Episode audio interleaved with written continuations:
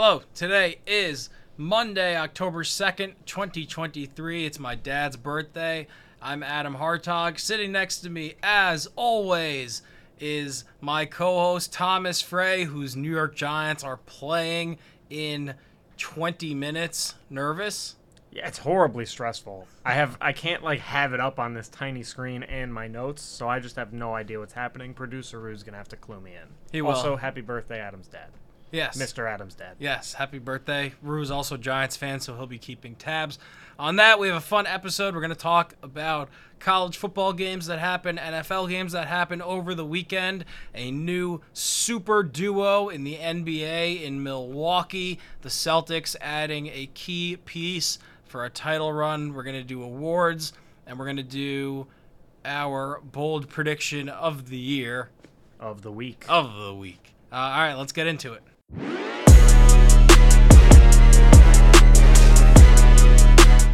Okay, taping this just before 8 p.m. Eastern on Monday, October 2nd, coming off an exciting weekend of football. I love the fall. It's finally October. Season's changing. Leaves are going to change soon. Do you want to jump right into college football? Yeah, let's do it. Cool. Uh, what game do you want to start with? Let's do Oregon State versus the Utes. Are you, so are you where are you on the Oregon State fandom wagon? What's the scale? I, I don't know where to where to start with that one. Would you consider yourself a supporter of the Beavs?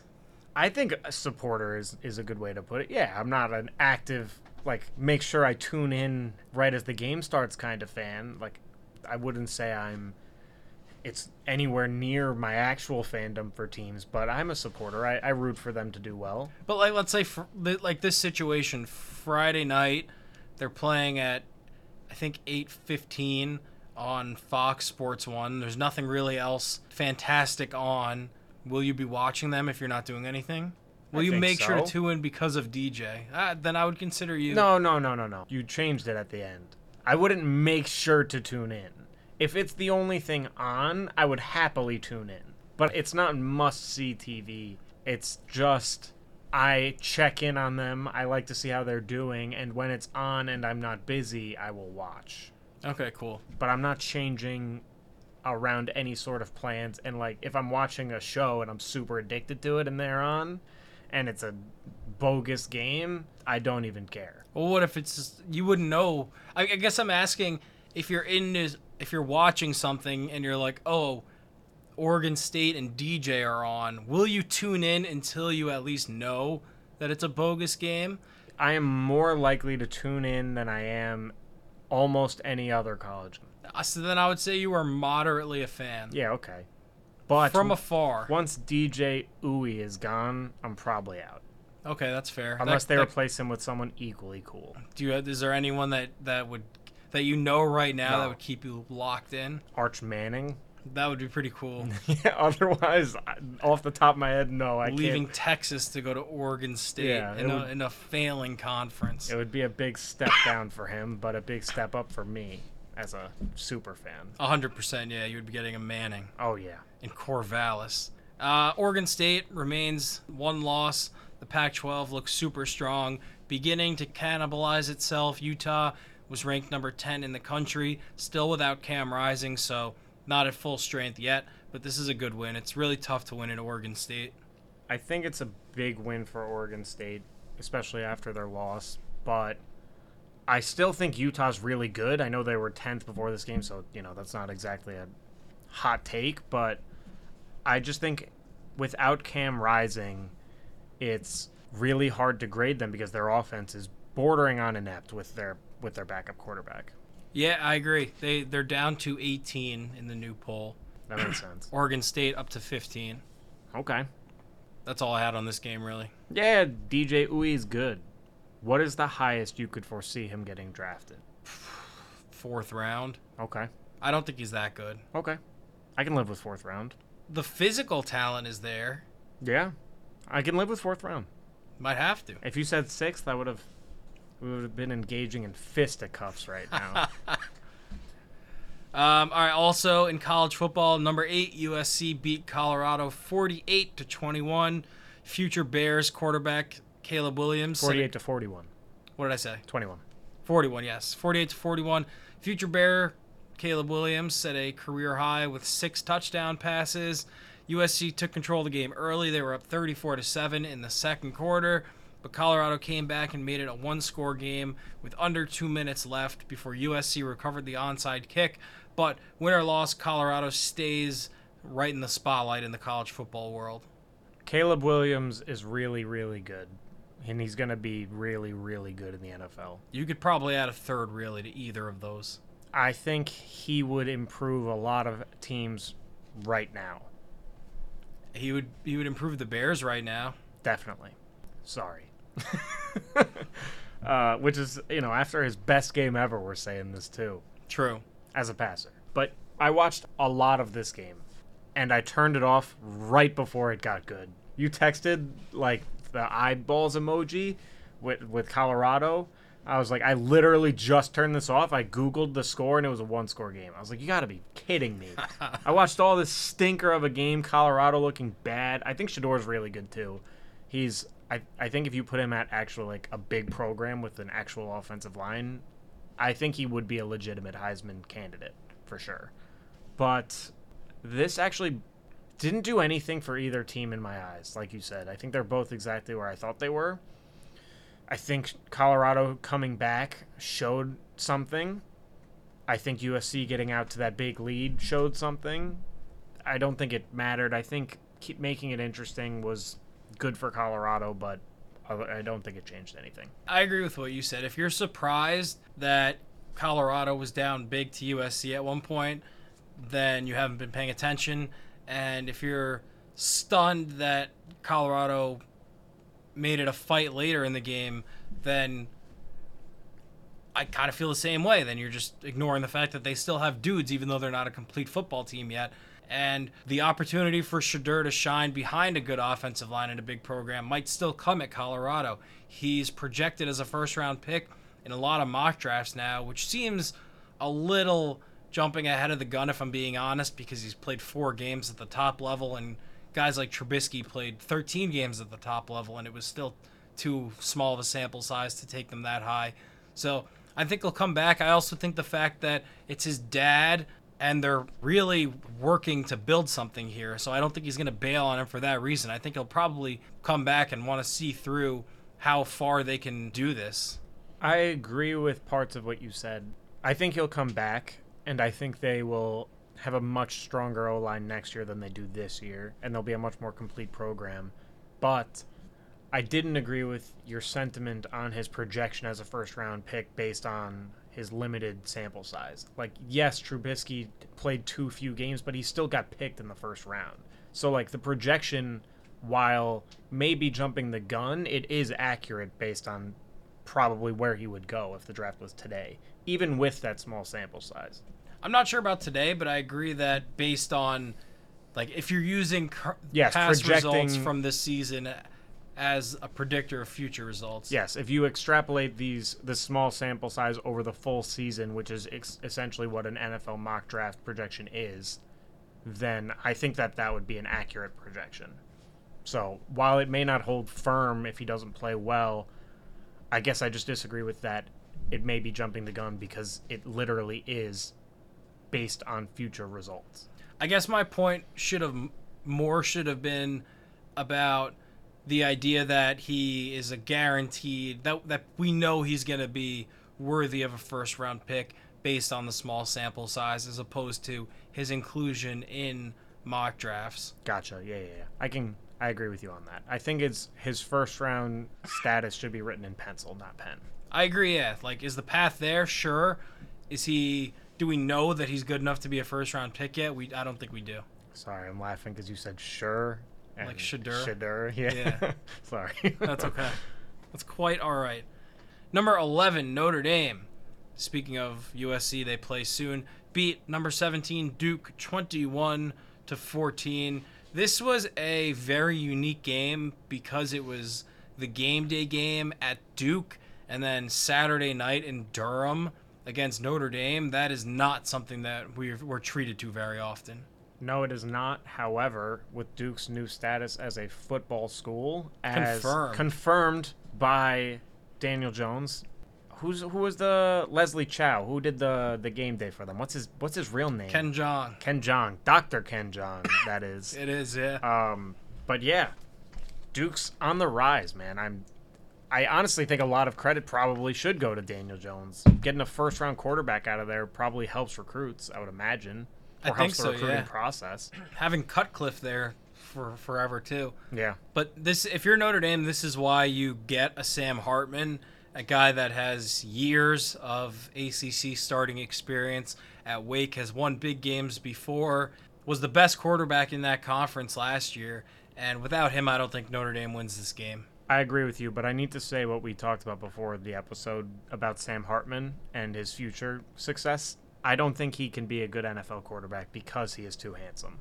And if he shaves the beard, that changes things or no? No, because I- saw a video of him with shorter hair and a shorter beard, and he was equally as beautiful. And he's crossed the level of handsome where talent and handsome can, like, they start to negate each other. They can't coexist. Yes. Where as handsome goes up, talent goes down. Like Jimmy G, for example, could never reach certain heights because he's just too good looking. Whereas like Brady and Rodgers are objectively handsome guys, but it doesn't cross into the threshold where the talent is negated. It's not a distraction in the in the locker room. That, that- yeah, well, no, no, it's not a matter of that. It's it's there's a scale. It's as handsome goes up, eh, there's a certain like breaking point where you reach diminishing returns. Yes, where you get so handsome that your talent simply cannot keep up. That's where I think that's what I think happens to Sam It's just overpowering handsomeness. He's yeah, he's a beautiful man. He, he's like like model handsome. He's not just football handsome. For what company? Or like an Old Navy or, or like the, the top of the line kind of stuff? What's the one in uh in Neighbors? Abercrombie, I think, where Yeah, they stand so. outside shirtless. He Yeah. could be in that one. Yeah, or like, or what's uh, he could do Levi's jeans with Brett Favre. He's got the Wrangler, beard. so- yeah, Wrangler, Wrangler. Wrangler. Sorry, sorry, sorry, Brett Favre, um, and Wrangler. Yeah, we don't want to get sued. Yeah, I don't. yeah, please God, don't what uh what would he need to do to Nothing. There's nothing he can do. nothing aesthetically that or cosmetically that he could do I mean, yeah, he could become uglier, but why would he do that? To be good at football? No, I think he's. I think he's too naturally handsome. I think if you start faking it, it's that's even worse. The football gods don't like that. Yeah. Okay. I just think it's impossible. If he proves me wrong, then he's going to make so much money. It's going to be insane. Um, on more on this game though, Duke's defense is legit. Their offense is not threatening even before the Riley Leonard injury, which will keep him out a few weeks. It's a high ankle sprain, so he actually kind of dodged a bullet because it looked pretty bad at the end of the game there when he had to be carted off. Very classy move by Sam Hartman. I don't know if you saw after the game he was standing outside of the tent waiting to to say, "Hey, hope hope that isn't in a million pieces." It's probably not exactly what he said. yeah, well, he also left his post game interview to do so. Oh, that's cool. Yeah, it was he was like very clearly distracted during his interview, and then was like, I gotta go check on him. He's like a hell of a player or something like that. It was, yeah, Seems like a nice guy by all seems accounts. like a great guy, great guy, beautiful looking. So what's just- the catch? Can't be that good. Can't be that good. Oh, good. that's the catch. That's the catch. Okay. Just uh, like can be good. I, I would say his ceiling is Andy Dalton. Andy Dalton's not a handsome guy.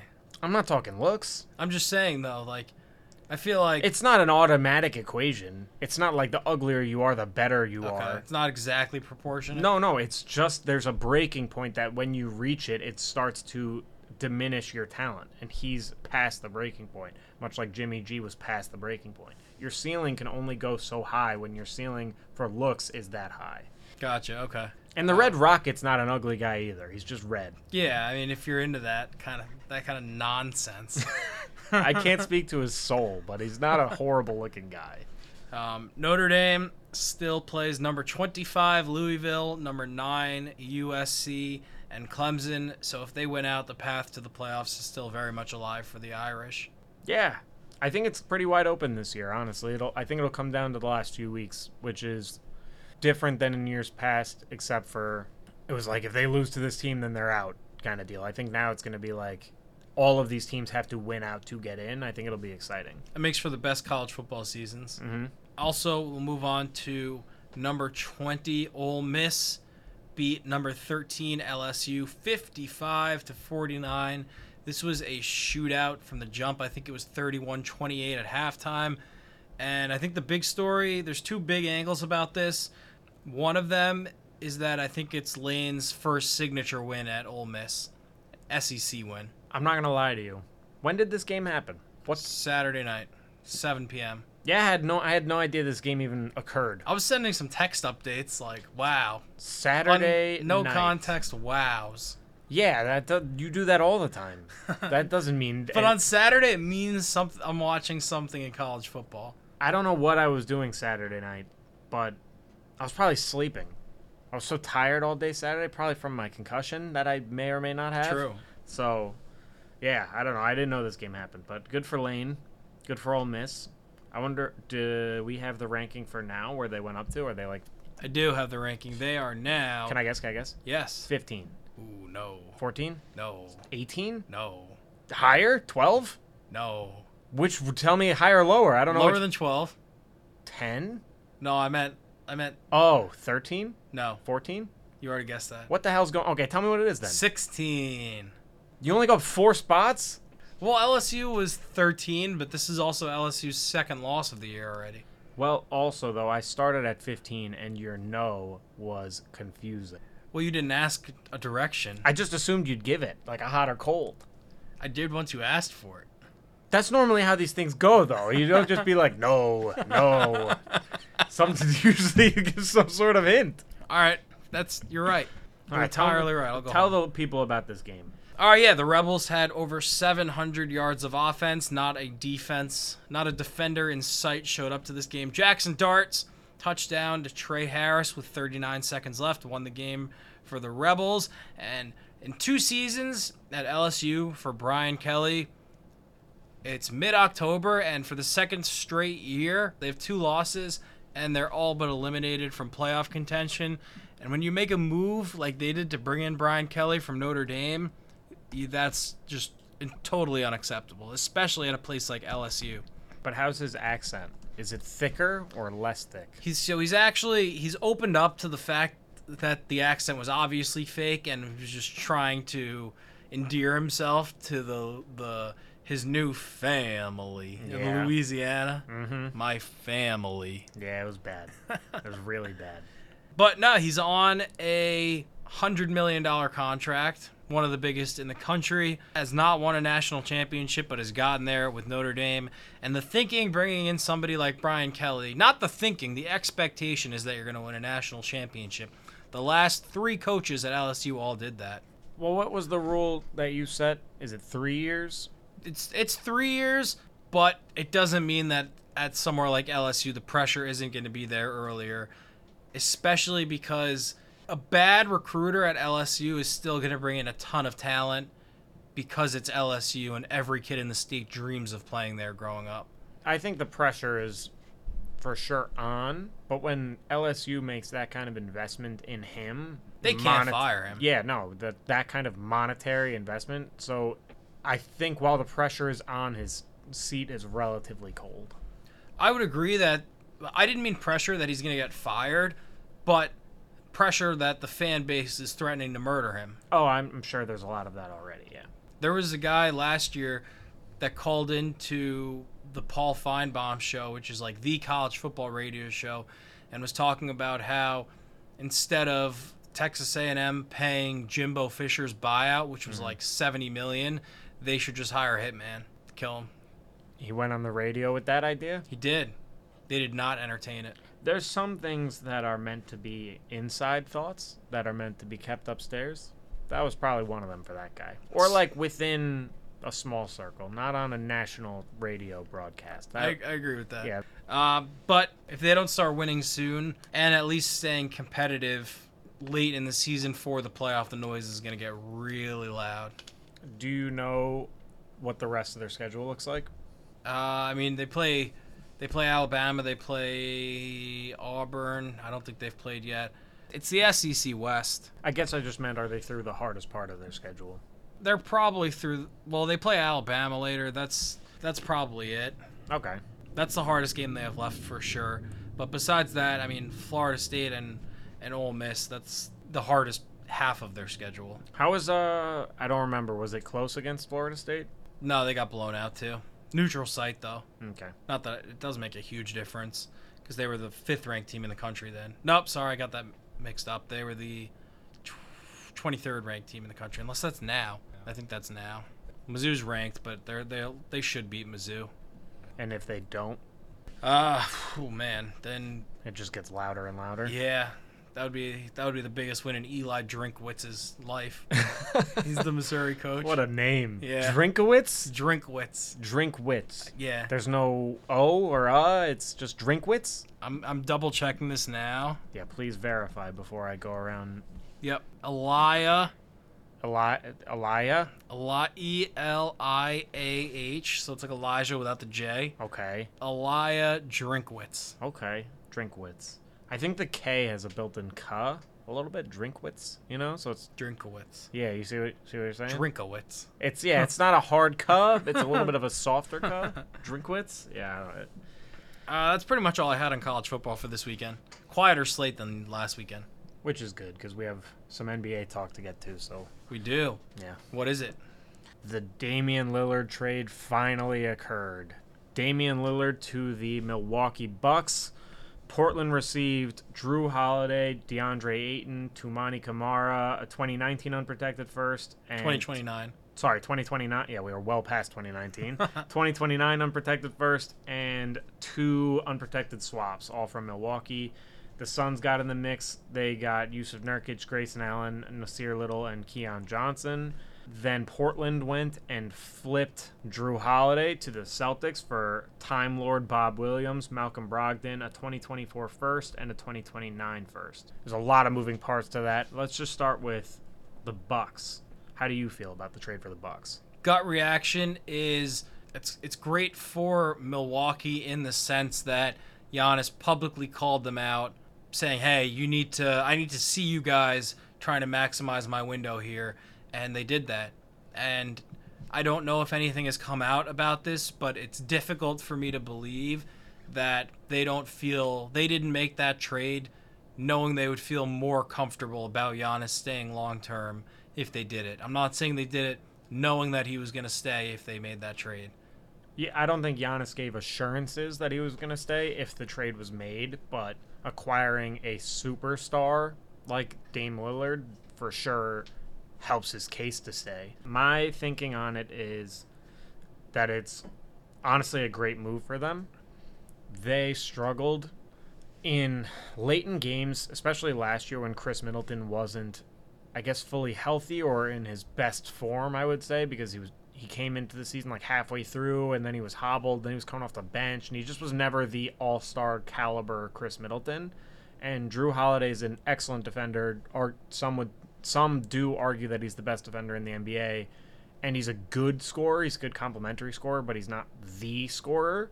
So and Giannis is, for all of his talent, not a guy that's going to really go in a half court set and create his own shot. And his free throw struggles, they can just foul him. So now they get a proven clutch time scorer. Their defense with Giannis and Brook Lopez in the back line is theoretically still just as good. Khris Middleton's a good wing defender. Pat Connaughton's a willing defender. He's not a bad defender. And they have they just brought in uh, Cam Payne for some guard depth. I think they still need to bring in some extra veteran pieces to bring off the bench, but that lineup is really dangerous. Dame only improves their spacing because Jrue's a good shooter, but he's not a he's not an all-time great shooter like Dame is. The two of Dame and Giannis playing off each other is going to be one of the greatest pick and roll combos we've ever seen. When Yeah. when Khris Middleton was the full-time pick and roll ball handler for them 2 years ago, that's probably or what was it? 2 years ago they won the championship? Yeah, 2 years ago. That was when they were at their peak and last year you just couldn't do it. Now you put Dame into that, it's going to be disgusting. They're going to be so much fun. Yeah. So a couple things off that. One, the Dame and Giannis pick and roll is immediately, without seeing it, the second most unstoppable play in the NBA, behind Jokic and Murray. I think the first is actually Kevin Huerter off of pin down screens. I'm pretty sure, statistically speaking, it's like the most effective play in I think like in NBA history. It was that and like James Harden isolations when he was in Houston. Houston. Yeah. I believe the Huerter thing, but I'm gonna refuse to acknowledge it. It might not be pin down screens, but it was something like that. You know what I mean, though, Yeah, in terms yeah, of yeah, like, yeah, it's ridiculous. like what are you gonna go to? No, Like, no, I big know, I know, I know. it's like let's clear out for Huerter. I've just heard JJ Redick mention it a few times, and I thought it was hilarious.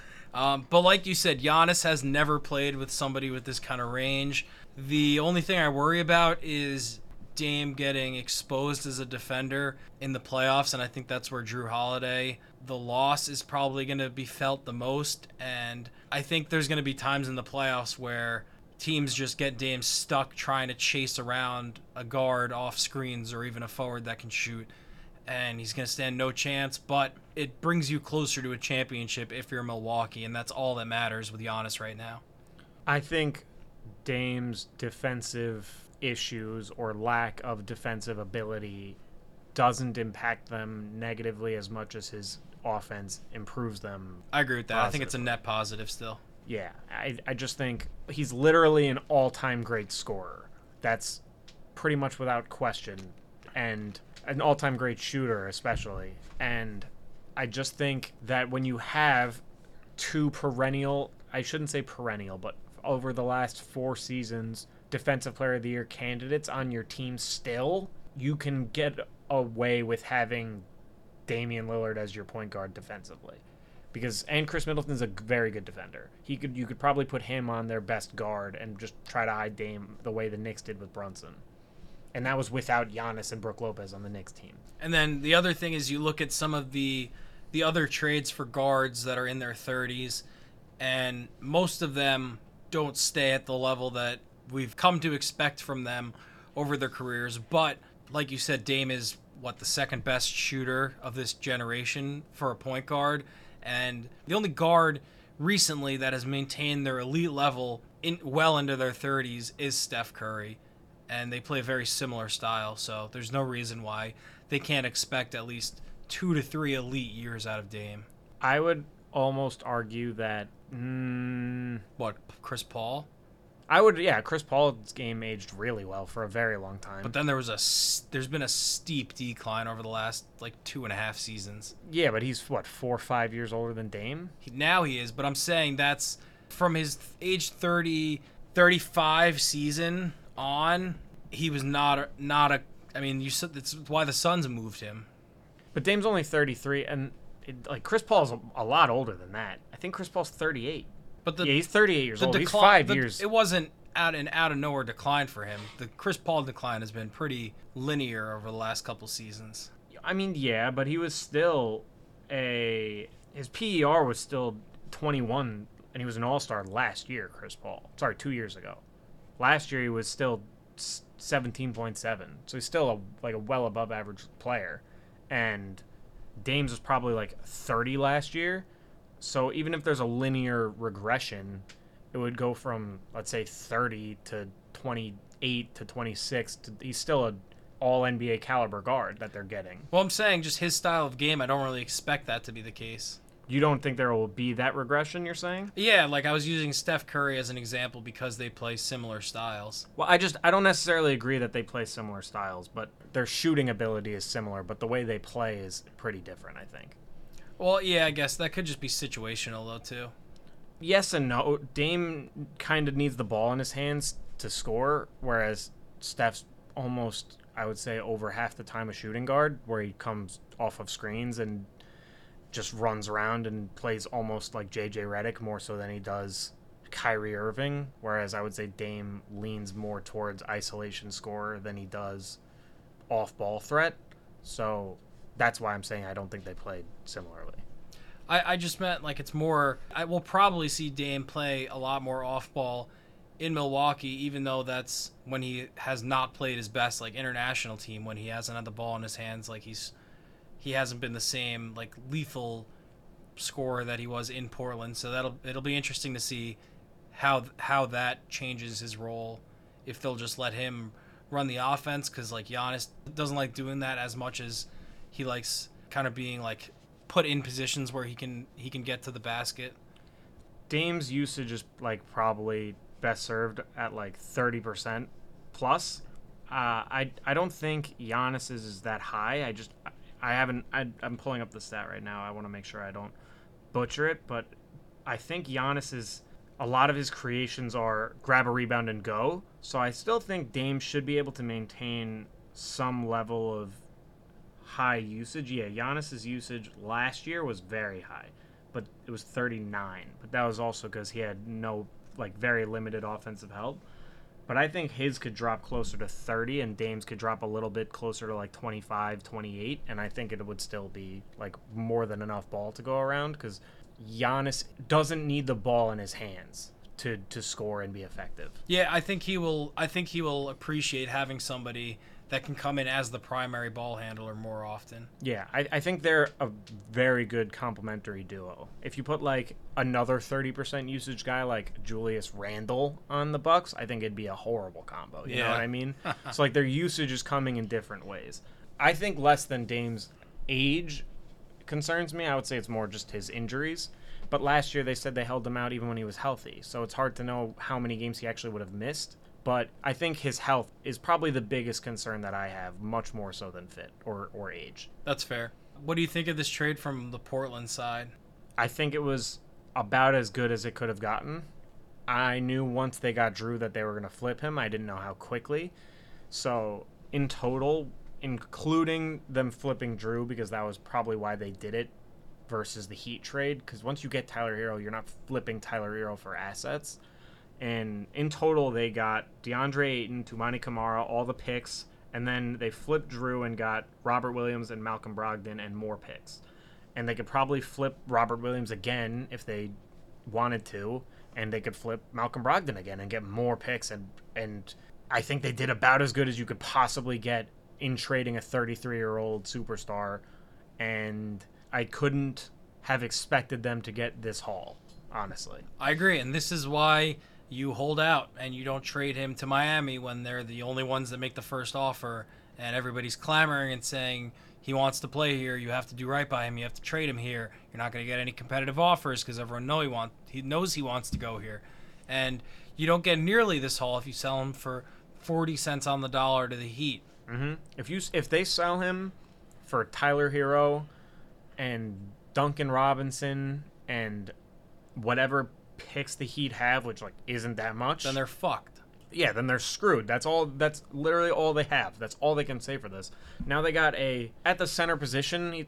DeAndre Ayton's top five probably talent oh, I wise. think, yeah. I think them getting Ayton is is a great move for them. Oh, for sure. And you put him with Scoot and Anthony Simons, and I think they'll. Pro- I mean, honestly, dude, they could trade Jerami Grant, Malcolm Brogdon, and Robert Williams all within the next six months and get even more assets just to give them to contenders. Like if, let's say the the Thunder need a center and they want Robert Williams, it's very feasible. These are there's a lot of options out there for them. I think it's a very good deal all around. And just to get the Suns' perspective, they need a depth. Nurkic helps them. I think if he again health issues, but if he can stay healthy, you just need a plug and play center in that offense. No one is stopping Jokic, no matter who they are, which is basically what every team in the West is gearing up for. You just need bodies, so you get Nurkic out there.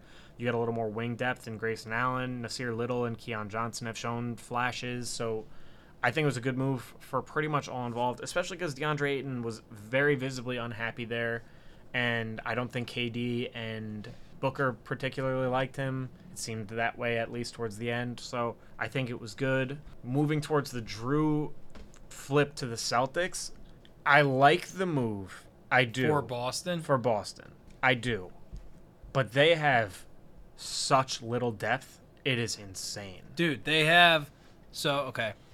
Next year, cap hit. They have 37 million for Jrue Holiday, 36 for Porzingis, 32 and a half for Tatum, 32 for Jaylen Brown, 20 for Derrick White, Al Horford at 10 and then everyone else beyond that is making less than 4 million dollars. Yeah, the minimum essentially. Yeah. So they have so much money tied into a few guys. Their whole starting five is I don't even know how much money you just said, but they're probably I assume they're gonna bring back Blake Griffin if he wants to come back and play. If that's a big if. Apparently. It is yeah, it is. But he was good for them last year in spurts.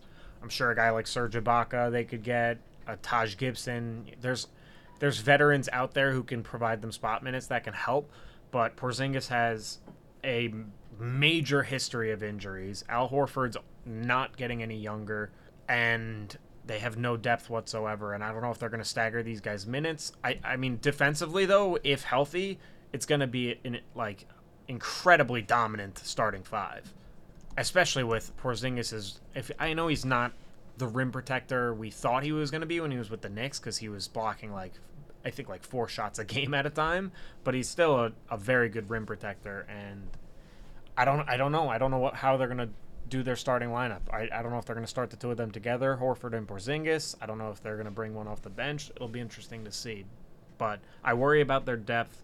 But I think in terms of replacing Marcus Smart, it doesn't get much better than Jrue Holiday. It doesn't get better.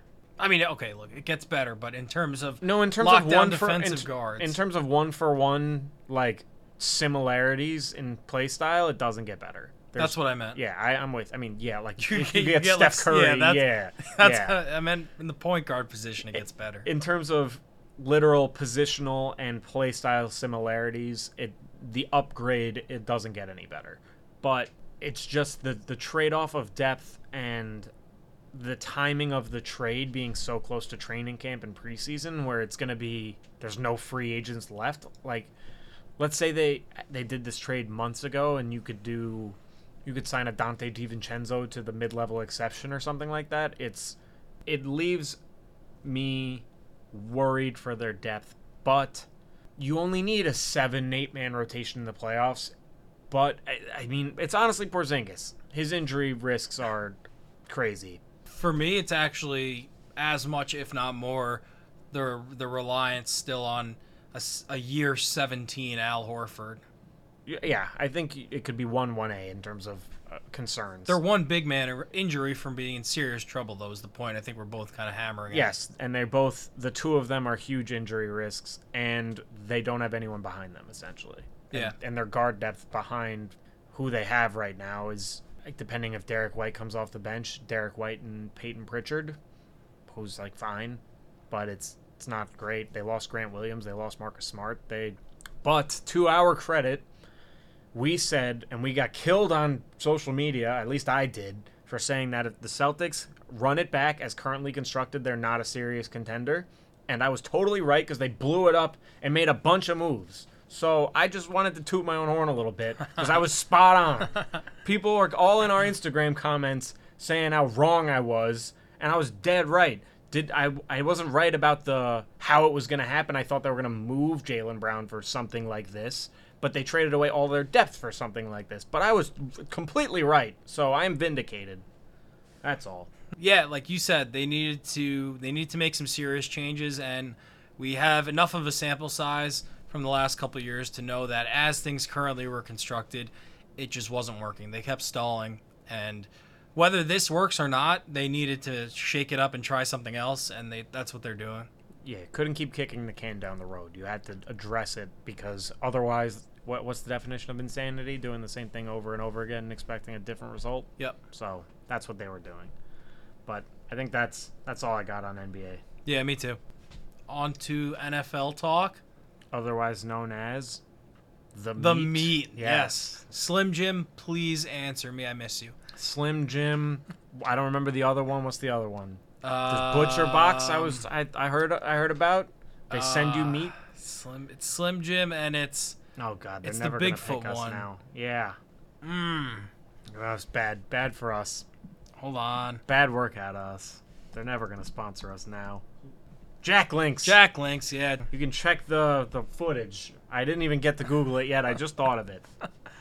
So we're gonna do like usual the storyline, surprise, which could be good or bad, disappointment, and the games to watch for next week. Would you like to get us kicked off? I would love to get us kicked off. So, my storyline is that the Cincinnati Bengals are running out of time.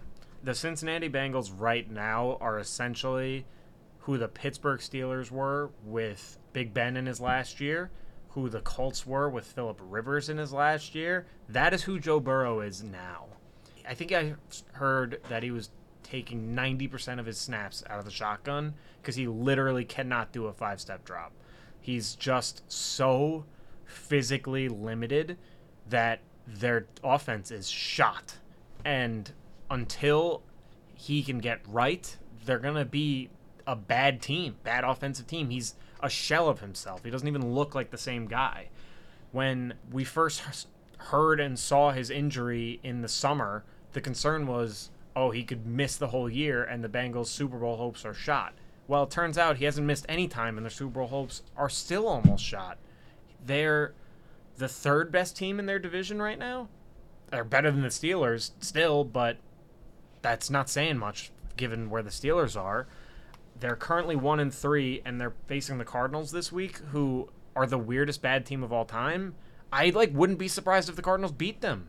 So if they lose this week, if let's say they win and they're two and three, they lose, they're one and four. They're coming up on the Seahawks, 49ers, Bills, Texans, and Ravens. That's all in the next few weeks. Their season is very close to over, and as the wise Yogi Berra, rest in peace, once said, it's getting late early. That's good. I, I actually didn't know that one. Yeah. Um, yeah, uh, it they are running out of time. They're one and three, so I, I don't remember. I don't have the odds in front of me that they make the postseason after starting one and three. But uh, like you said, yeah, Burrow has struggled mightily. The calf injury is clearly limiting the downfield passing ability of that offense, and it kind of seems like a ticking time bomb. If you're one and three, I don't really understand why you keep leaving your star franchise quarterback out there exposed because we know we've seen this season what can happen when a quarterback's dealing with a calf injury and they they risk it and play. You could cause some serious damage to other parts of your leg. He's the first quarterback ever through four games to have 150 plus pass attempts with an A dot of less than five yards. And it all ties back to the fact that he's not fully healthy. It's limiting what that offense does best, the bread and butter that has gotten them so much success in the regular season and playoffs. And I think it's very irresponsible for them to keep trotting him out there right now. I think if they lose this week to the Cardinals, I think you shut him down until at least after the bye. From my understanding of the injury is that it will heal relatively quickly if you're not active. So like if they shut him down for a couple weeks, he could come back and be fully fine. There's always the risk of reaggravation until it's like 100% healed, but it could get to the point where he's not hobbled anymore. So they could do that and just have him come back and, you know, hope that you win a couple games. But again, this this is the same issue that I had with the Jets and it's now the issues I have the issue I have with the Bengals is the Jets came into this year with a 40-year-old quarterback who even though he's been healthy his whole career, he's 40 years old. There's always a heightened risk of injury when you are 40 years old playing in the NFL. And they knew, aside from last night's performance, that Zach Wilson wasn't very good. And they still didn't bring in a veteran quarterback. And then you wait till week three to bring in Trevor Siemian. When at the time, when you signed Rodgers, you probably could have brought in a Teddy Bridgewater or a Taylor Heinicke or someone like that who could at least hold down the fort if Rod- in the event Rodgers did get hurt. Joe Burrow got hurt in what July, and they Yeah. and they decided to run it run him out there with his backup as Jake Browning. If you mm-hmm. had a if you had a Teddy Bridgewater or a Taylor Heinicke or someone like that as your backup, you could sit Joe Burrow down for a couple weeks and and you st- and you could still possibly win a couple games. But now he's at that weird point where like he's healthy enough to play, but he's clearly hobbled to the point where it's hurting them.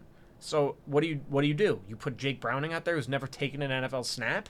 I, I think you have to. I mean, the last thing you want with Burrow is another major major leg injury. No, I'm not disagreeing with you. I'm disagreeing with them. With yeah, the, it's it's it's what the Yankees did. It's what the Jets did. You you can't just assume in sports that your star player isn't going to get hurt. But he already did get hurt. They had Yeah, the you're right, opportunity. right. They could have done this. They chose not to. If they had brought in a backup quarterback who was comp like even Gardner Minshew, someone who is competent that you can put out there and you think they can win you a game, you could have sat Joe Burrow down right after he re-aggravated his calf week 2. You could have done that for the last 2 weeks and hoped maybe to tread water or worst case, you're in the same position you are right now And he's but- healthy. and he's coming back healthy. So they pigeonholed themselves into this. It's their fault, and that's that's why I, I have the same issues with them as I have with the Jets. I I blame the front office of both teams. I don't know if it's arrogance or stupidity or what. But we saw the Eagles won a Super Bowl with a backup quarterback. That should have been your sign that if, if you have a good team and an injury risk at quarterback, you should probably have a good backup. Pat's made or won 11 games with Matt Cassel. Yes, you should have a competent backup. That should always be the case. You- You're telling me they couldn't have put Jake Browning on the practice squad? There's no way a team was out here clamoring to steal his services. There's no way. You could have had him on the practice squad and kept him if you liked him that much. Or the emergency third quarterback that exists now. They could have done so many more things. I'm just. And there's a lot of veterans that are available. Still, there's yes, still there's veterans that like you could have brought in Carson Wentz. I'm sure as bad as Wentz is, that he'd be better than fricking Jake Browning if you put him out there. 100%. So I just am not happy with them because you could have sat him down for the last two weeks, still been one and three, and now be bringing him back healthy to win you a lot of games. Not constantly at risk at losing him for the whole season and Yes. longer. Yes. Constantly at risk of losing him for the whole year, if not longer, while still losing all those games. Which you would have anyway. Exactly. All right. Well, okay. So my my storyline was the Burrow thing and Oh, the Bengals too, but we're gonna sorry. we're no we're gonna be audible on the fly to something that I've discussed on the podcast in the past, and that is that Texans rookie quarterback C.J. Stroud looks like he's gonna be a true elite franchise kind of guy. He had 16 completions on 30 attempts for 306 yards and two touchdowns in the Texans' 30 to 6 win over Pittsburgh. He's now at 1,212 yards for the season, which puts him ahead of Mahomes, Herbert, and Luck, and in second place all time for most passing yards through a quarterback's first career, four career starts, trailing only Cam Newton. He has the third most passing attempts by a rookie ever without an interception to start a career behind only two players. Do you have any guesses who they are? Uh, Current quarterbacks. Yeah, Current yeah, yeah, quarterbacks. yeah, yeah. I know who it is. It's oh, one of them is really bad. Mm, they're no, they're both good. Oh, who is it then? It's Dak Okay. and it's Tua. Oh, He is also the first quarterback to throw for 300 yards twice in their first four starts since Burrow and Herbert, both in 2020. First Texans quarterback to throw for 200 yards or more in his first four career games. He's doing this with a weapons unit that was unheralded coming into the season. Guys like Nico Collins and Tank Dell have been balling. The offensive line is very banged up and still missing a lot of starters. But it seems like CJ Stroud right now was the steal of the draft, even though he went number two overall. And if he keeps going on this trajectory, then the Texans will be back to relevancy pretty soon.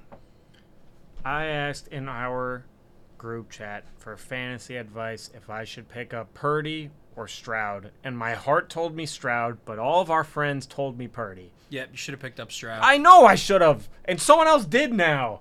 In our league, No, different league, and I'm and I'm upset. I'm very much upset about it. And my team's good, and now I'm because my stupid quarterback is Justin Fields, who I had on my bench mm. yesterday. So that's fun.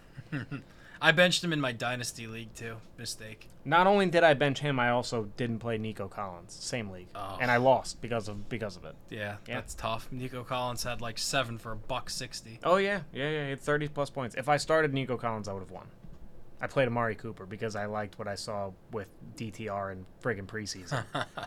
I just thought he'd favor his number one target, but he couldn't complete a pass. No, yeah, I- DTR bad. I've never seen a less prepared quarterback in my whole life. A less equipped quarterback to play in the NFL. Ah, DeShone Kizer had some moments. That's fair. In recent memory. Very recent memory. He was like running around with his head cut off, it looked like. It, it was it looked like the Broncos wide receiver. Kendall something Hinton. Yeah, Kendall Hinton. That's how it looked to me. the COVID spot start. Yes. Uh, that's my my storyline is C.J. Stroud's ascendancy into the the small group of young elite passers. Yeah, I think he's awesome. I'm glad that we're well documented Stroud supporters on this pod. Stroud boys, as they call them on PMT. That's good. wish, we, wish we'd thought of that. It is, yeah, it is good. They have one for Bryce Young too, but I can't remember what it is. Got nothing. Uh, want to move on to? You want to give your surprise, or should I give my surprise? Uh, no, I'll give my surprise. Yeah, that way I Um, don't steal it again. Okay, my surprise, and it's a disappointing surprise. Well, it's a it's a bad surprise, not a disappointing surprise. It's that the Chicago Bears coaching staff is absolutely drowning in the responsibilities that they have no idea how to manage. We've discussed on the podcast the the resignation and silence surrounding the resignation of defensive coordinator Alan Williams. They were just up 28 to 7 on the hapless Denver Broncos on Sunday before blowing the lead and losing 31 to 28 in regulation at home. Um, Chase Claypool was not at the game. Reporters asked after they asked head coach Matt Eberflus if it was team determined that he stay away from the organization or if it was up to him. He fumbled over his words for a little before finally saying that his understanding was that it was up to the player. This was immediately corrected by a statement from the team that said that the team asked him to stay home. So it seems like he won't ever show up again. Nobody's giving straight answers, and it seems like they are on borrowed time in Chicago already. Eberflus said it was player choice. Yeah, he lied. He either lied or or didn't really himself understand what was going on. But if, but that's his call to make. Yeah, he probably lied. That's bad. Yeah, yeah. He I feel that like I haven't watched his presser from today, but the first twelve or so questions were all about Claypool. I mean, we were talking about this that the guy wasn't even trying out there. Yeah, I- I you did- were one of the first ones to, to call this. to bring it to your attention. Yeah, the guy was literally. I sent you the the low light video of him. It's literally not even attempting to make blocks out there, barely running routes. Like, I don't know. Maybe he's happier streaming video games or something. I I, I don't know. It's for a guy with that much physical talent and who had already shown s- success in the league. It's confusing. It's baffling. Yeah, I, I, I don't understand it. Like, I don't know. You see it happen with just like Josh Reynolds. You see him go out there and catch two passes because he's just big, and you throw big guys like that red zone targets. Like, and those guys like that make money. Kenny Golladay got paid big for doing exactly what Chase Claypool could do. And I know he's he's a good example because of how bad he actually was. He's just a big target. Stafford just threw it up to him. So I don't know. It's weird. It's very strange. I don't know why he would act this way. I don't know what the Bears coaching staff is doing over there. I thought the front office that they brought in, they all seemed very capable. Ryan Poles was where did he work? The Chiefs before this. He he seemed like a very smart guy, and like they were reporting he was sleeping in his office at the the stadium or whatever last year. It's also on him for bringing in this coaching staff. So it's the worst trade of his his Bears career. is the Claypool trade. one? Yeah, yeah. I mean that was bad at the time. You could. It was bad knowing what the pick ended up being. Yeah, was a second rounder, right? it was a second rounder, but it was the 32nd pick in the draft. And who did it become? Joey Porter Jr. I think. Okay. Well, be- I, because someone was the the Dolphins were stripped of a first round pick, so it ended up being what would have been typically the last pick. yeah the last player in the first round. I think even not knowing what the pick would become, even if it was the 50th pick, I still think it's an awful trade because you can get a really good wide receiver for like a fifth round pick now. I, dude, they could have given a fifth round pick and it still would have been a bad trade with what's Yeah, but that's just at least a you're taking that's you're taking a flyer on a guy. That's not you're making an investment in a guy. yeah, you're right. I mean, friggin' DeAndre Hopkins in his prime got traded for a, an aging running back and like a fifth round pick. It was an awful trade, but there is that trade to be made. Like they could have gotten another guy for way less and gotten way more in return. Very bad move. Bad on all accounts, honestly. That's my surprise is just how dysfunctional can this thing get? Seemingly more and more by the week. I don't know if this was just the Broncos' awful defense because it's truly putrid, or if they were letting Fields play a little bit more and giving him easier reads. I don't know what it was, but he looked like a different man out there. I'm still I still don't think he's good. No, no, it's not a matter of him being good. I'm talking strictly for my fantasy purposes. I hope that he can play better. Me too. Like that. Maybe not like that, but just, you know, that one play in the red zone where he was about to cross the line of scrimmage and he threw the touchdown to Kmet. Like that is a, a play that only certain players can make. And he's physically gifted enough that he can do that. And that's the kind of stuff that Obviously, you can't design plays like that, but you can cater schemes to guys' strengths, and that's what they should have been doing all along for him. I agree. They're just they're they're trying to Square, square peg, round hole. yeah, they're trying to they're they're trying to force him to fit into their grand vision for how they would like the quarterback of a championship caliber team to to be, and that's not what he is, and it's not working. No, I, and I, I just don't think they should have taken that approach. But I mean, I don't think that's. It'll cost them. Yeah, I, th- I think they'll be all be out of jobs because of it. So I hope so. I do too for your sake. I just want a fresh start. Crazy how soon it's coming from the last fresh Yeah. start. Oh, My surprise is the three-headed monster of resurgent QBs. Of uh, resurgent could be career-wise, could be for this one game, could be after a bad le- week last week. So I've got One game. I wonder who this is gonna be. uh, Sam Howell, Uh huh. I got Zach Wilson and Baker Mayfield. So Baker Mayfield's resurgent as first round pick was pretty good at a time, then horrible. Zach Wilson is was bad for his whole career, was good this one time, and Sam Howell was has been pretty good, was horrible last week, and then was good again this week. So it's all resurgent in their own ways. So that's the three-headed monster of Baker, Sam Howell, and Zach Wilson. I was very surprised by all of their performances this week. Baker broke the Saints franchise record of allowing Bucks. no. Saints had Oh, a franchise record of allowing 20 points or fewer in 21 straight games coming into this week, and Baker broke that. Uh, he completed 25 of 32 for 246 and three touchdowns, adding 31 more on the ground. Uh, this game was more about the defense than the offense, but Baker seems to elevate that team in some way. They seem to buy into his energy, and that's exactly what you need for him. You need a team that's going to buy into his rah rah energy kind of stuff, and they seem to rally around him and all of his weird energy momentum building plays and I think that's cool and I'm I'm actually happy for him I, and now that he's not in all all the commercials I don't have to see him as much it's easier to root for him Sam Howell last week crushed nine sacks four picks looked pretty hopeless. Comes into this game against a very prolific Eagles defense 29 for 41 290 and a touchdown and ran for 40 and his last drive to tie it up with zeros on the clock was incredibly impressive and he has shown me enough that I'm pretty confident in his ability as a starting quarterback. I don't know what his ceiling is and I don't know what his floor is, but I do think he's good enough to be a starter. I agree with that. I've been very impressed by how. Very impressed. And Zach Wilson, I mean, just who saw that coming? Literally, uh, he made he completed one pass, and it was like, oh, all right, this is interesting. I've never seen him do that before. And then he threw the, I think it was a back shoulder fade for a touchdown. And I was like, who is this guy? then he ran for the two point conversion. I was like, what is happening right now?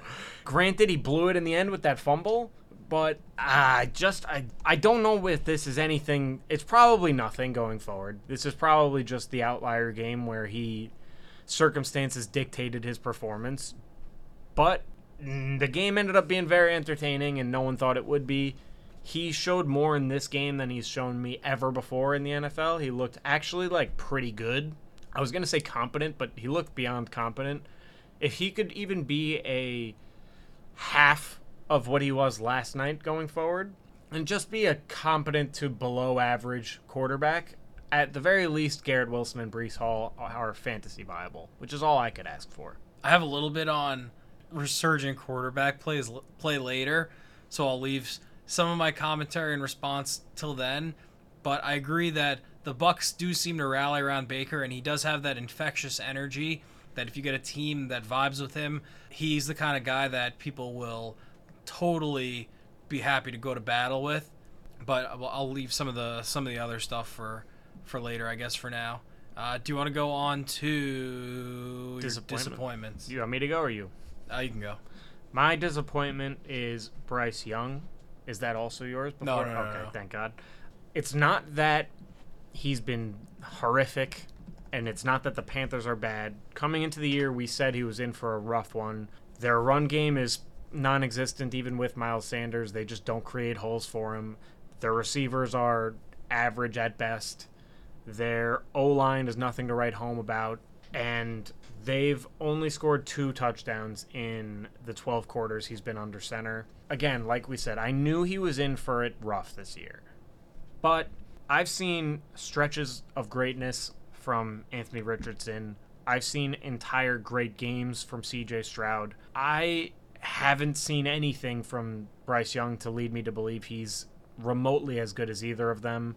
I'm not writing him off. He's extremely accurate as a passer. I'm disappointed in how little he's shown me. I would like, I'm sure Panthers fans would love for a guy that they have this much investment in, they traded up to get for him to be showing more.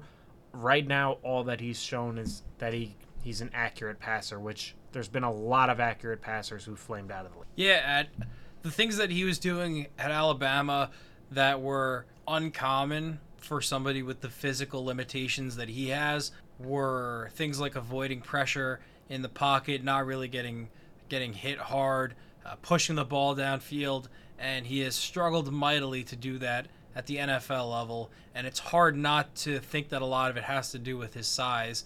And he, he just eye tests too. He looks tiny. Watching him try to escape the pocket is he looks like you said tiny. Yeah. He, and he doesn't look quick like Kyler does escaping the pocket. He looks small and he looks slow. And I'm not saying he's slow, but he just doesn't look like he has the quickness to evade pressure in the way that he needs to at that size. I agree. Again, not writing him off. I just he hasn't shown me much of anything, and he is my disappointment. Especially given, like Andy Dalton went in there and made that offense look competent. Yeah, Andy Dalton was pushing the ball downfield. Yeah, he was, and I'd like to see a little more Andy Dalton out of Bryce Young. My disappointment is the McCorkle Jones era in New England is over. I'm not saying he won't play for them again. He got pulled for Bailey Zappe yesterday after the ugly showing against Dallas. New England is now 31st in scoring at 13.8 points per game, 29th in EPA per play at negative 0.18. Turned the ball over seven times in four games, just seven 20 plus yard plays. Mac himself is 31, 30th out of 31 qualified quarterbacks in total EPA against man coverage, and he's completing passes at a 46.5% clip when they play man to man. And yesterday was as bad a showing as I can remember a Patriots quarterback having. He was late on reads, which caused, I mean, the pick six he threw on the left side was just total laziness. He knew he should have known that by the time he was at that read and where the defender was, he couldn't throw that ball, but he pressed it anyway. The fumble was bad. They look hapless and lifeless like the offense did last year, and that everyone thought that bringing in a new offensive coordinator would change things, but it seems like Mac is not going to be the guy there for very long. Yeah, it's interesting you say that about his reads being late because his rookie year that was the thing he excelled at. That Yeah. was the thing that was even though he had all the physical limitations and not the greatest arm, but he could make all of the reads and his processing speed was off the charts, right? That Yep. was the, all the talk. And it just it doesn't seem like he's reading the game at the level he even did his rookie year, which is crazy. You would think it would go the opposite direction. I think he'll probably start next week. That, that seemed like what Belichick was implying, but I, I agree he's not the guy going forward. And in terms of quarterback development, this is basically a case study when you have a guy who was after his rookie year the best quarterback seemingly from that class and you bring in a guy that had never called plays at this level before and he just goes like chugging along this at the start boom and who knows maybe he won't be able to recover from it maybe the damage was done at too impressionable a time in a young quarterback's career development arc that it will be hard to right those wrongs I think it's what happened with Sam Darnold. Any chance that he had was shot once he started seeing ghosts out there. I, I just think no matter how much talent you have, if you put them behind a horrific O line and have horrible coaching or one or the other, I think you're setting them up and putting them in a position to fail, and not everyone can bounce back from it. Yep. You can kill someone's career like that. Just stifle any hopes they had of, of a flourishing NFL career. Yeah, and it's not just the NFL. I genuinely think a lot of the Knicks draft failures over the last few years would have had a much greater chance of success in any other situation. The Sam Darnold comparison keeps coming to mind. We had this exact discussion of if the 49ers would still be a contender if Mac Jones was their quarterback, and you brought up the example of how if Trey Lance and Mac Jones's draft spots had been flipped and they'd each gotten drafted to their respective places, both their careers probably would have been better off. And I think if it's all based on where you are and who your coaches are. Like I still think if Sam, if if Purdy went down and Sam Darnold was the quarterback for the Niners, They would win. they'd win. I'm not saying they wouldn't miss a beat because I think Purdy's good, but Darnold has talent. I think Mac Jones has some talent. I I just think that bringing in Matt Patricia and Joe Judge to call plays Proved disastrous. was an absolute disaster. Probably, again, he's had so much success in his career that it, it doesn't matter. But in terms of his Patriots coaching tenure, it's got to be one of the big black marks on Belichick's resume. Hundred percent, hundred percent. All right. So games for next week, I have two. The first is Texans at Falcons. I'm not going to spend a lot of time on this one, but it just ties into the fact that C.J. Stroud is now one of those guys, just one of those rookies that you got to watch. We've been there in other sports. Uh, Mahomes, Connor McDavid, even uh, even like uh, Matt Harvey. That that was the name that was escaping me. One of those guys that when they're playing, you just need to tune in because you're going to see something that you might not have before. The second game I have. Can I, can I, before you get into that, can I touch on the, this yeah, game? Yeah. Can you imagine how much fun the Falcons would be if, If they, they, had had CJ Stroud? Stroud, Dude, they would be it'd electric. be bombs away. oh my god, that team would be so much fun. I was thinking earlier, the if if the Vikings don't roll forward with Kirk next year, the Falcons should make a hard push. they have a lot of talent on that team. Yeah. And then my second game is Eagles Rams. I think this is going to be an interesting game because the Eagles are undefeated, but I think anyone will be able to tell you that they have not looked fantastic, nowhere near the level they were playing at last year, which is somewhat expected because they played a lot of football last year, a lot of physical football. They had a lot, a lot of new faces, including both sides of the coaching staff, and they'll be the first to tell you also they haven't played their best. And I think it'll be a good test against one of the best coaches in the NFL, one of the best quarterbacks in history. Stafford's look great, so I think it could be an entertaining matchup.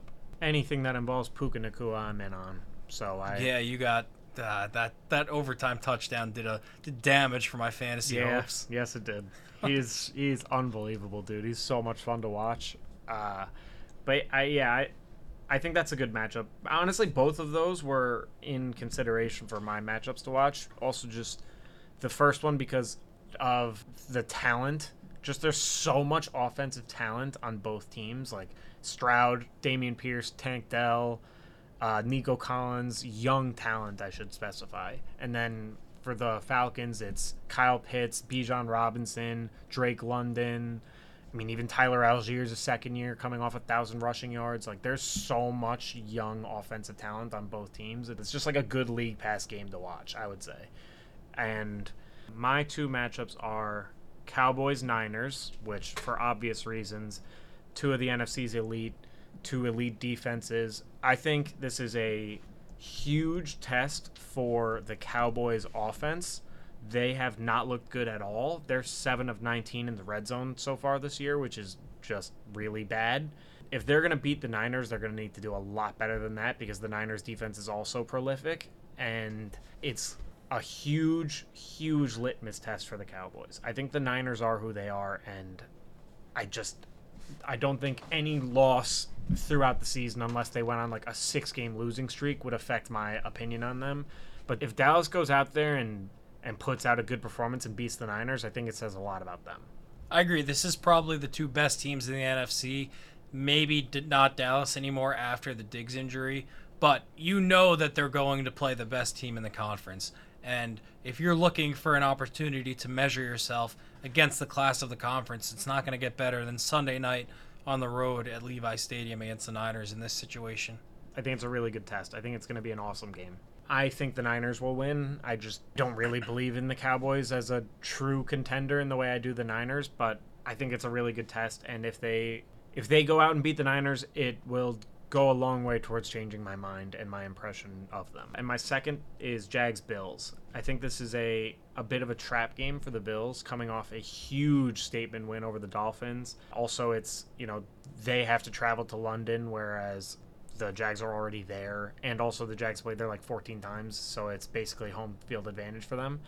And the Jaguars have shown flashes of who we think they are, and same with although Trevor Lawrence has actually been really good. He's been let down by a lot of drops and I think just like scheming and play calling, but I'd like to see the the version of Trevor Lawrence that we all know. I would love for him to go and stand up and look comparable to Josh Allen. I'm not saying that he is or that he's on the same level as him, but he's the tier below, so you'd like to see him go out there and put on a good performance. Uh, I think there's a bit of an ego play there, but I think it's a big trap game for the Bills. I think the Jags are coming off an unconvincing win over the Falcons. It'll be an interesting matchup to watch. Yeah, I, I like this game. I think one of the things that separates somebody that's in that not top of the pyramid, but the second level in terms of quarterback rankings, one of the things that separates them, so Trevor Lawrence from a guy like Josh Allen, is just consistency. And if he wants to get into that top tier, it's going to start with having great showings against quarterbacks like this, and then eventually getting to the point where he strings them together week after week. Couldn't agree more. That'll be a dope game. Do you want to go on to awards? Yes. Sweet. You go first this week. I went first last week. All right. My first award is the Come On Dude Award. Not to be confused with Come On Man. Yeah, no copyright issues here. This No. is the Come On Dude Award. is it Zach Wilson? Yes, this is going to the Zach Wilson is good narrative. Oh, okay. So I was not quite there. I was thinking it was Zach Wilson for his fumble because it's like, come on, dude, you finally had a good game and then you blow it. No, so this is going to everybody. Chris Collinsworth on the broadcast. Well, Zach Wilson is throwing together some some good plays in succession, talking about how he's learning the ropes, piecing this together as if he's C.J. Stroud in his fourth career game and not in his, uh, and, and not as if he's nine and seventeen as a starter. He puts together two good drives, one of which is right at a halftime, and every play on that is probably scripted. And all of a sudden, we have to pretend like we don't have this enormous sample size of Zach Wilson being the worst quarterback we've ever seen compared to the very, very, very small couple good plays he threw together yesterday that has Jets fans legitimately convinced he's not terrible anymore or might not be. It is fucking crazy, dude.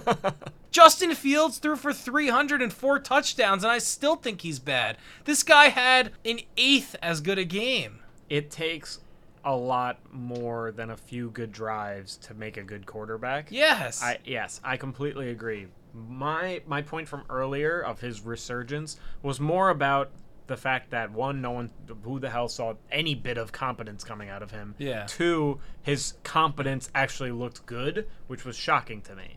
But I'm not disagreeing with that. I'm Yes. just saying, like, to go from that to maybe this guy's not terrible is a stretch right now. no, no, no, no.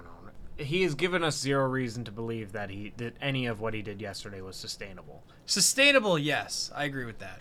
what surprised me yesterday was he was showing finally at least it was like okay i can see some bit of why they drafted this guy whereas every other game every other snap i'd ever seen him play it was like What did they say? it- yeah it's like what on earth did they see in this guy he has no talent he's not good at anything right so that was that but i agree what was uh let's hold our horses here it's Yeah, pump the brakes. yeah, pump the brakes. He's clearly we've seen a lot of Zach We Wilson. know who Zach Yeah. Wilson is. There's no ambiguity. Yeah, no. If he can give you some level of like below average backup quarterback play, which is a, a huge step up from where he's been, that's that's great for the Jets. Even just like Jets fans' sanity going forward, but to expect him to like be a starting level quarterback after everything we've seen is asking far too much and expecting way too much. I, Way I, too much. I think this is like the Jets have Jets fans have just been hurt too many times. It's a spin zone, yeah. Yeah, it's like we're gonna let ourselves believe this, you know, kind of like delusion. We won't get hurt again. Yeah, I don't know. It's I'm with you. Like even the Justin Fields, he put up a way better game, and he's put up way better games in his career. I honestly think Fields could be a starter at some point. I don't think it'll, it'll be for the Bears. I think it would have to be a team catering their entire offense around him. I think he has that ability because he has an elite trait. Zach Wilson doesn't do anything elite. Yeah, I agree with that. He doesn't. He he can. He has decent arm talent. Like he can throw the football. Yeah, I don't know. I think we're I think we're putting the cart before the horse here. 100%, we- yeah. it- It's it's We're moving. The, the 24 hour media cycle is moving a little too fast on this one. Yeah, we're at like the 12 hour media cycle for right now. Like, yes, he did, did he outplay Mahomes yesterday? Probably. Mahomes had one of the worst games of his career, and Zach Wilson had by far the best of his entire career. So, but that doesn't make him good. That doesn't make him good. Rex Grossman led the Bears to his didn't lead the Bears to the Super Bowl. Was on the Bears in a Super Led them Bowl. to a Super Bowl appearance. yeah, I was gonna. I, I don't think. I think led to. Okay, is, I- I see yeah, where you- I yeah, see yeah. your pro- yeah. He was up. He was on the Bears. Played was the starting quarterback for the Bears in the Super Bowl. But that he wasn't a good quarterback. It's just you can have stretches of competence and not be a good quarterback. I, I'm with you. I let's let's simmer down here. Uh, do you want to do your first award? yeah, my first award is the Accidental Edible Award. Okay, so this is a, a situation where somebody did one thing, expecting the situation to play out in a certain way, but they were very much taken aback with the setting that they found themselves in later because of directly related to the actions that they took earlier. it's not quite it's literally like somebody thought that they they had a big let's say you had a big test in the morning and you wake up and you go to take your gummy vitamins and you accidentally pop a couple 500 milligram edibles in there and you're A couple. and you're yeah you're just like zooted all day and people are looking at you and you're like i don't know man. Something's up with me today. Like that's that's what that's what it was. So uh, does that help you at all? Someone who looked stoned and unlike themselves. And unlike themselves. Is this going is this going to Mad Dog? no this is going i don't know why why why do you think that i'm just curious Because he was talking about how he was gonna pop an edible Oh no no no no game. no! This is uh this is going to Mahomes. In last night's Oh. game, he had two touch passes that like normally would be pretty routine plays for him. That were garbage throws. He left like ten yards short, right into his res- sorry the like middle linebacker's It hands. was, it was a Zach Wilson throw. Yeah, it was it was literally like Mahomes tried to take his Flintstone gummies before the games. he accidentally got super stoned and is out there like trying to throw these little touch passes and just has no ability to like feel his muscles and has no idea how far things are going. Like that's what he looked like out there. If you told me Mahomes was high and when he threw those picks, I'd believe you. That's what it looked like. So it looked like he took an a- an accidental edible. I like that award. I thought that was funny. Yeah.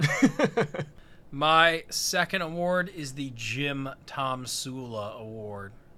is going to Eberflus. Yep. Yeah, just uh, the worst coach pretty much ever. Just so in over his head that you're not even really mad at him because you're just like, ah, you know what? This this is a nice guy. Like he's doing his best. He's he was given this responsibility and it was totally a mistake to give it to him. Irresponsible of his bosses to put him in this situation. And let's just keep telling him he's doing a great job and we'll get him out of here as soon as possible at the end of it. Kind of feels like what the the Jets were doing with Zach Wilson. Yeah, true. You're doing great, buddy. You're doing great. Oh yeah. Once you you invoked the Tomsula name, I knew this was going to. It, Yeah, We if we were doing this pod last season, it would have got that same award would have gone to Hackett. hundred percent. Yeah. it's similar levels of ineptitude. We've hammered this point home, but it's just He's lost control of the organization. could not like honestly isn't doing a single thing right. No, So there's no positives. at, at this point you just you just ride out the season because replacing him now is not going to do anything. I wish the season was over.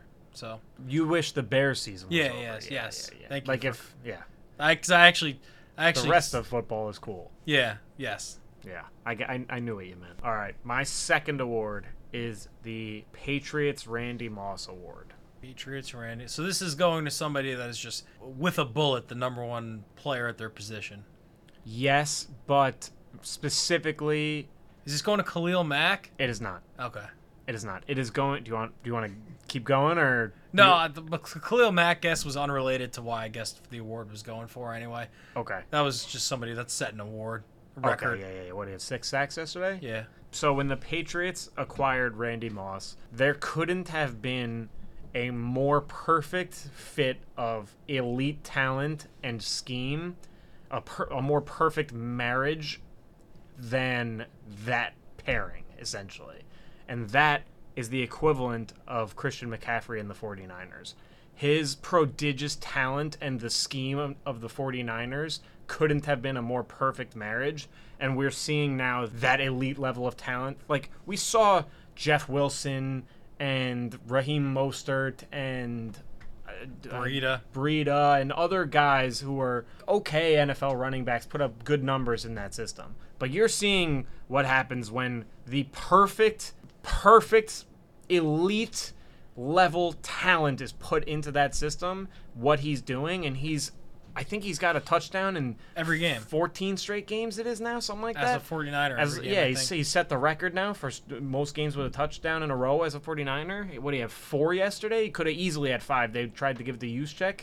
It is unbelievable the things he's doing. He looks like he's playing a different game out there, dude. He looks untackleable. It's unreal. And that's what it was when Randy Moss joined the Patriots. Like, you'd seen other wide receivers have success there, but they were a little bit different. It was usually slot guys and like was like Deion Branch was pretty good, and there's other outside receivers. But you put Randy Moss on that team, and Tom Brady was airing it out like it was nobody's business. It was untouchable those two, and that's what CMC and the 49ers is. And they're able to do it because they have a quarterback on the, the cheapest rookie deal fathomable. Literally. Uh, what about undrafteds? Do they get paid more? Uh, I Probably. guess of draft picks, they might, but of undra- of draft picks, Yeah, I yeah, was yeah, thinking. yeah, of. yeah, for sure. Literally, and and he also happens to be pretty damn good. He had one incompletion yesterday, Yeah, so that was Patriots. Randy Moss award goes to Christian McCaffrey sweet. Do you want to do bold prediction of the year of the week. of the week? Nice. Uh, yeah, I'll start this one up. So my bold prediction of the year of the week is Taylor Heinicke will come in. in Oh, second- damn it. That's yours. Yeah, that's mine. All right. Well, that's all right. That's all right. We, I guess we could share one this week. All right. You have Taylor Heinicke's coming in at halftime. I had Desmond Ridder is gonna get pulled for Taylor Heinicke. yeah, I have him. But do you have him that he's leading them to a win? no, I don't. I just had this is the end of Desmond Ridder. Oh, I had them then. Okay, so I don't know. Do you wanna? Do you wanna? How do you wanna do this? Do you wanna share it or? We could share this one. Okay, yeah, let's share it this week. We've already gone in depth on everything else. Yeah, Yeah. I think Desmond Ridder's shown he's not good at all. I yeah, I agree. I'm I'm I've seen enough. Yeah, he's uh, like should have been benched last game. Honestly, It makes way more sense why Arthur Smith was so reluctant to make the change last year and held out for so long. Yeah, though I people mean- were calling for it. honestly, he looks worse than Mariota did. yep. I think they'd probably won more games if Mariota was still the starter. Their team's good. I, what did I give them? The Bucks before Brady award last week because Yeah. they're just they they have their defense is stout and they they have so many weapons. Like I just went into before. It's just Ridder's so bad, dude. Some of those picks he was throwing and. I watched a lot of that game because it was essentially like a Prime a, time. a prime time game. So he's real bad. I was literally thinking to myself while watching that. Now I understand why Mariota left entirely. He was like, if this guy, if they're playing this guy over me, then then we're lost. Honestly, when you put it into that perspective, yeah, it makes a lot of sense. Also, the person I was trying to think of, the big wide receiver you can just throw it up to, and I thought of Josh Reynolds. I was thinking of Desmond Ridder just throwing it to Drake London and it being like the easiest near completion ever, and then the Or just throwing it deep to Kyle Pitts, who's yeah, awesome. yeah. No, but in in uh, last game, he threw it Oh, deep yeah. in the end zone, just threw it up to Drake London, and he got pushed out of bounds. But it was just the easiest catch and throw of all time, and that's what you can do with a guy of that size. That's what Justin Fields could do with Claypool. He's just a moron. Yeah. So Um, cool. Yeah. Anything else? no, good episode. Yeah. A lot Good of show. lot of lot of topics. I uh, I got to tell people where they can find us. Yep. Uh, again, I haven't done any more work on this, so if anything, I think I've gone, I've gotten worse. So let's uh, let's do it. You can find us on Instagram, TikTok, YouTube, Facebook, Spotify, Apple Music, Amazon Music, iHeartRadio, Podbean, Podcast DB, Overcast. yep, same thing. Eleven every time. It's always Huh. eleven. Cool. We got anything in the store that can? Did I say I said TikTok? Yeah, I think that's it. I Yeah. Twitter. We're on Twitter. Twitter, yes, we are. Yeah, twelve. New record. Yeah, this was uh, episode 24. Did I, I don't even remember if I said that Yeah, yeah, at the beginning. Uh, Tom, thank you. Thank you. Producer Rue, thank you. Mike, thank you. Breaks Down Podcast 528. Cool. We're out. See you next week.